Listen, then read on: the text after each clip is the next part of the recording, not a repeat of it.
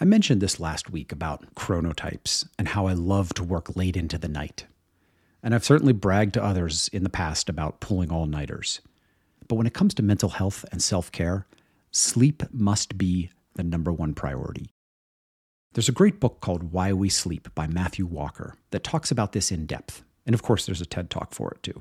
That book really changed my perception of sleep, opened my eyes to the benefits of good sleep and the dangers of poor sleep.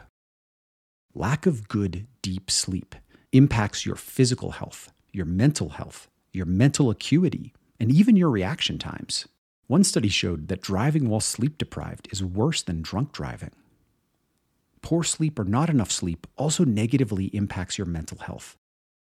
I used to believe that I could store sleep up and spend my reserves throughout the week. And so I would sleep less during the week and then sleep more during the weekend. Turns out that's just not how it works. Sleep is not a bank account. You can't accumulate it and then draw down your reserves.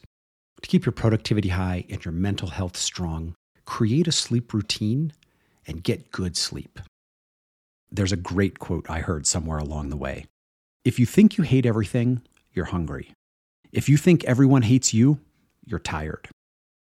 But more impactful is this quote from Matthew Walker The shorter your sleep, the shorter your life. I'm not trying to be a downer with this. I just want to be sure that you are performing at your peak capacity. And to do that, you need to have enough high quality sleep. I want to perform my best every day. I want to be present for my family. I want to be present for the founders that I'm meeting.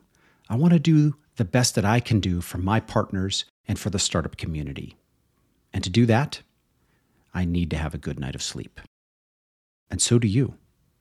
I strongly encourage you to do some digging on sleep, the benefits of good sleep, the dangers of bad sleep, and to get a good night of sleep tonight.